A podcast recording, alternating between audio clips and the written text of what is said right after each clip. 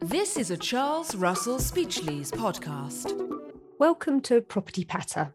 We've recorded a few podcasts about the difficulties of exercising break options, but we thought we'd look at a slightly different aspect today, namely how the courts approach the insertion of break options into 1954 Act renewal leases. Now, if there's a 54 Act protected tenancy and the parties can't agree the matter between themselves, then they have to ask the court or an independent third party to decide on whether to include a break option in the new lease. So, to discuss this option, I'm joined by two members of our real estate disputes team Richard Flenley, who was recently promoted to partner, and by Emma Priest, who was recently promoted to senior associate. Congratulations to you both. Now, let's get to business. Uh, Emma, perhaps you can start with uh, an overview of the 1954 Act for our listeners. So, as far as business tenancies are concerned, the primary purpose of the Act is to enable tenants occupying property for business, professional, or certain other purposes to obtain new tenancies in certain cases. The Act limits the landlord's ability to terminate the lease and take back possession by restricting the circumstances in which this is possible. There are seven grounds in total, which are all set out in the Act.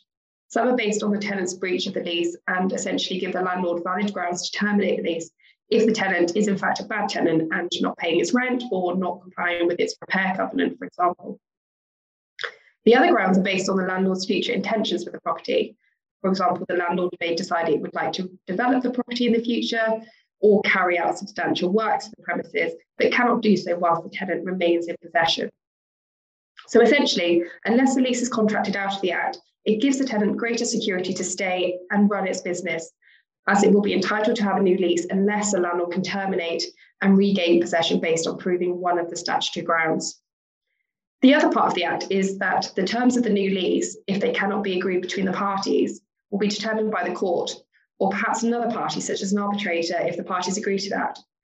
Such disagreements often focus around rent or the duration of the new lease, but can also involve the question of whether or not, uh, for example, there's a break option should be included, and the Act sets out the principles which the court must follow when making a decision on these points. And Richard, when it comes to break clauses, how do they work in this context? Well, um, Emma, whilst leases uh, may often be viewed as creating a fixed start and end point and subject to the extension principles Emma's just discussed, there are occasions in which either or both the landlord and tenant might desire some degree of flexibility. Um, for example, a landlord might have its eye on future redevelopment and need vacant possession earlier than the end of the contractual term. Conversely, a tenant concerned about future trading conditions might want to be able to terminate its leasehold interest early. Having a break right then can cater for that flexibility need. There are, though, uh, some important points to remember. Um, like any option, um, there are some fundamental considerations at play. Uh, they generally require a trigger notice, giving a minimum notice period, and that can, of its own, lead to plenty of dispute. Um, there are also commonly other additional conditions for compliance, such as vacant possession, payment of rent, amongst other things. Uh, the conditions are construed strictly, with there being a substantial body of case law governing many of the commonly encountered obstacles to the exercise of such rights. In the context of sort of a 1954 Act protected lease, um, there are overlaid over all of that uh, nuances of its own. So, for example, um, a landlord might also need to serve a Section 25 notice to terminate a protected lease, in addition to the exercise of its break right to terminate the statutory tenancy created by the uh, 1954 Act. Further, if, for example, um, a landlord to a lease protected by the 54 Act wanted to exercise uh, its break right, seeking to rely on the redevelopment ground, then not only must it serve notice of that break and set out the matters required under Section 25, but it also needs to satisfy the statutory conditions, uh, whether they're set out in the lease or not, that apply to seeking to terminate a protected tenancy under ground F and any other ground that it might rely upon. Uh, one of the uh, key things that we often see here is, is the degree to which that is all set out in the lease. And so an unwitting landlord might have to uh, set out more detail than it thinks, um, unless it is aware of the operation of the act uh, behind the scenes. So it can be uh, an even more complex exercise in that sense for the landlord to ensure compliance. There is then, uh, uh you know, obviously uh, points about um, that interrelation between uh, satisfying contractual conditions and statutory grounds. It's something that landlords um, should think about very carefully when they're trying to terminate early under a break right a lease that's protected by the 1954 Act. Yeah, and that can obviously apply to tenants too. I mean, this is the problem, isn't it, with these things? There's always so much to think about. And uh, let's say, for example, the parties are negotiating the terms of a 54 Act protected lease and the existing lease doesn't have a break right in it uh, for either party. Can, can one of the parties insist on including a new break clause in the new lease? Um, so on that, the default position is that the terms of the new lease largely follow the existing lease, save for reasonable modernisation and unless there's market evidence to the contrary. If the parties are unable to agree the terms, the court will consider the terms of the current lease and all the relevant circumstances when considering whether it's reasonable to include a break option within the new lease. Where either party refuses, say, to agree the break option, the matter will then be determined by the court and the court will look at section 35 of the 1954 Act. Um, this means that the court will consider the terms of the current tenancy and all the relevant circumstances when considering whether to include the break option. If the lease, existing lease didn't include a break clause, then the party who wants to include the break clause will then need to persuade the court that it's reasonable to insert one. There was a recent case on this which involved Boots as a tenant where in that case the, the parties couldn't agree the terms of the new lease for retail premises in Bridlington and the claim proceeded to a trial. In the case, of the tenant sought to include a break clause at year three, which was opposed by the landlord.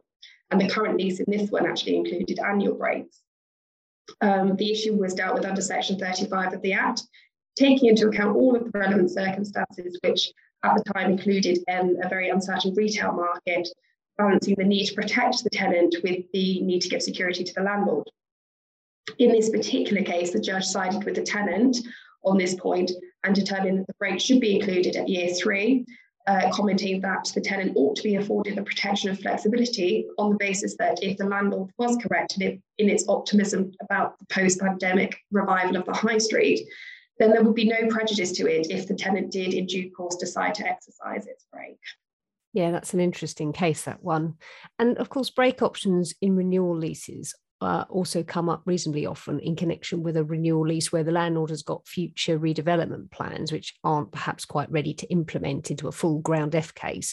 What are the key points to remember in those circumstances? Um, yes, so it's worth remembering that the courts have confirmed already that it, it's not the policy of the, the 54 Act to give security to a tenant at the expense of redevelopment. So, unlike with a ground F that you see, the court will not require any settled intention the imminent redevelopment in order for the break clause to be exercised.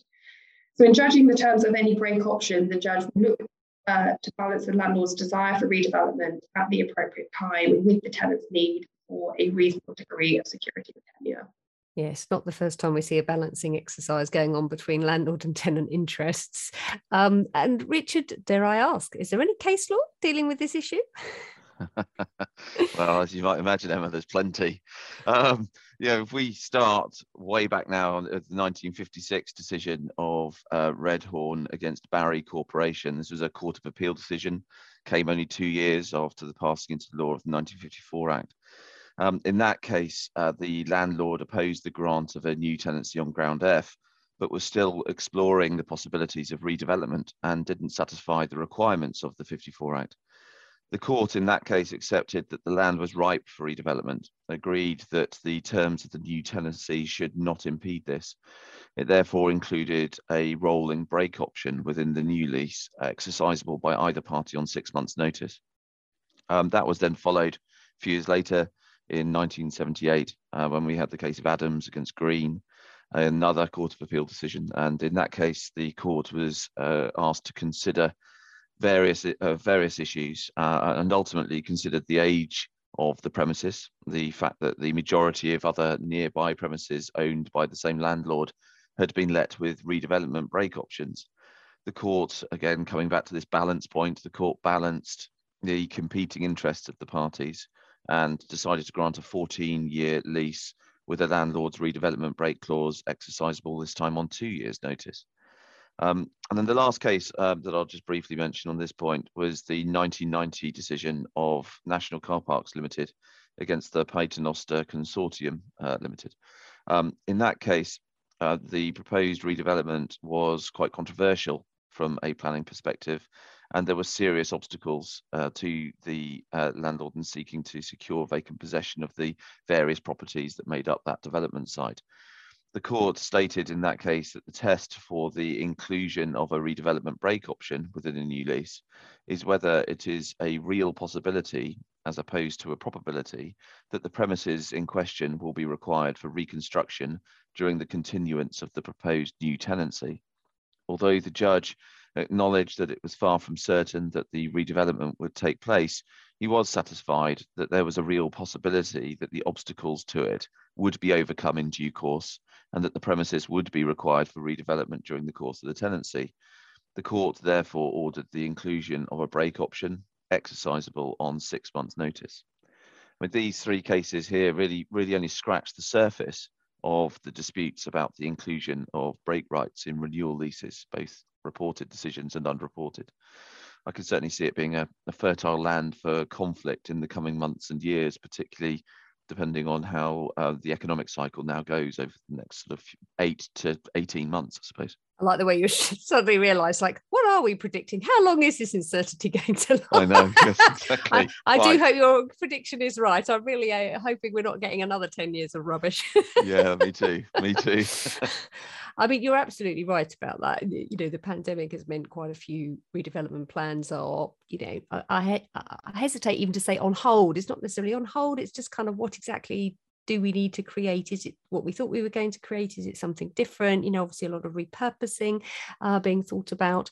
Um, so while property owners work out what the new normal looks like, I'm sure a lot of them will be thinking that actually they don't want to necessarily grant long leases, but um, probably it might be safe to renew for now assuming the tenant wants to stay. It's also worth, I thought it just worth adding as well that these situations come up uh, in the context of the Electronic Communications Code as well, because there are provisions now in the new code for renewal of code agreements. And in fact, some of the renewals are still subject to the 54 Act. Um, I won't get into that. Um, it's a it's a, a, thorny little area, but um, there was an interesting case not too long ago, um, Vodafone against Hanover Cat- Capital, and in that case, Vodafone was looking for a three-year term. The landlord was looking for 10 years, mainly because of the uncertainties about the Electronic Communications Code. Sorry, the tenant, as in that's why it was looking for three years, um, because it wanted rather cheekily to be able to renew quite swiftly potentially getting the lower rents that are available under the code as quickly as possible. So it said, you know, we don't really want to sign up to 10 years because we want to get the new rent quicker than that if it's going to be available, depending on the outcome of certain decisions, um, which I thought was a really, you know, very open, honest, interesting argument. Um, and actually, on that case, uh, the court found that it was fair to grant 10 year term, but with a break midway, um, and it was persuaded towards that longer term because the proceedings had involved quite significant costs for the landlord. Um, and of course, they were mindful there would be additional costs in further renewals um, and possibly the risk of further litigation, you know, in the near future if there was a lease for the short term. So I thought that was quite interesting. And I think it's worth just pointing out to listeners, these things don't always arise in a pure 54 Act context as such. Um, and again, we see that balance going on between landlords and tenants. Anyway, we wait with interest for more cases. Um, I think you're absolutely right, Richard. There's going to be a lot more about break options in renewal leases uh, or indeed code agreements. Um, and obviously, we will keep our listeners informed. Thank you to Richard and Emma for joining me today. Um, and I hope everybody listening has a good day ahead. Thank you. This is a Charles Russell Speechlys podcast.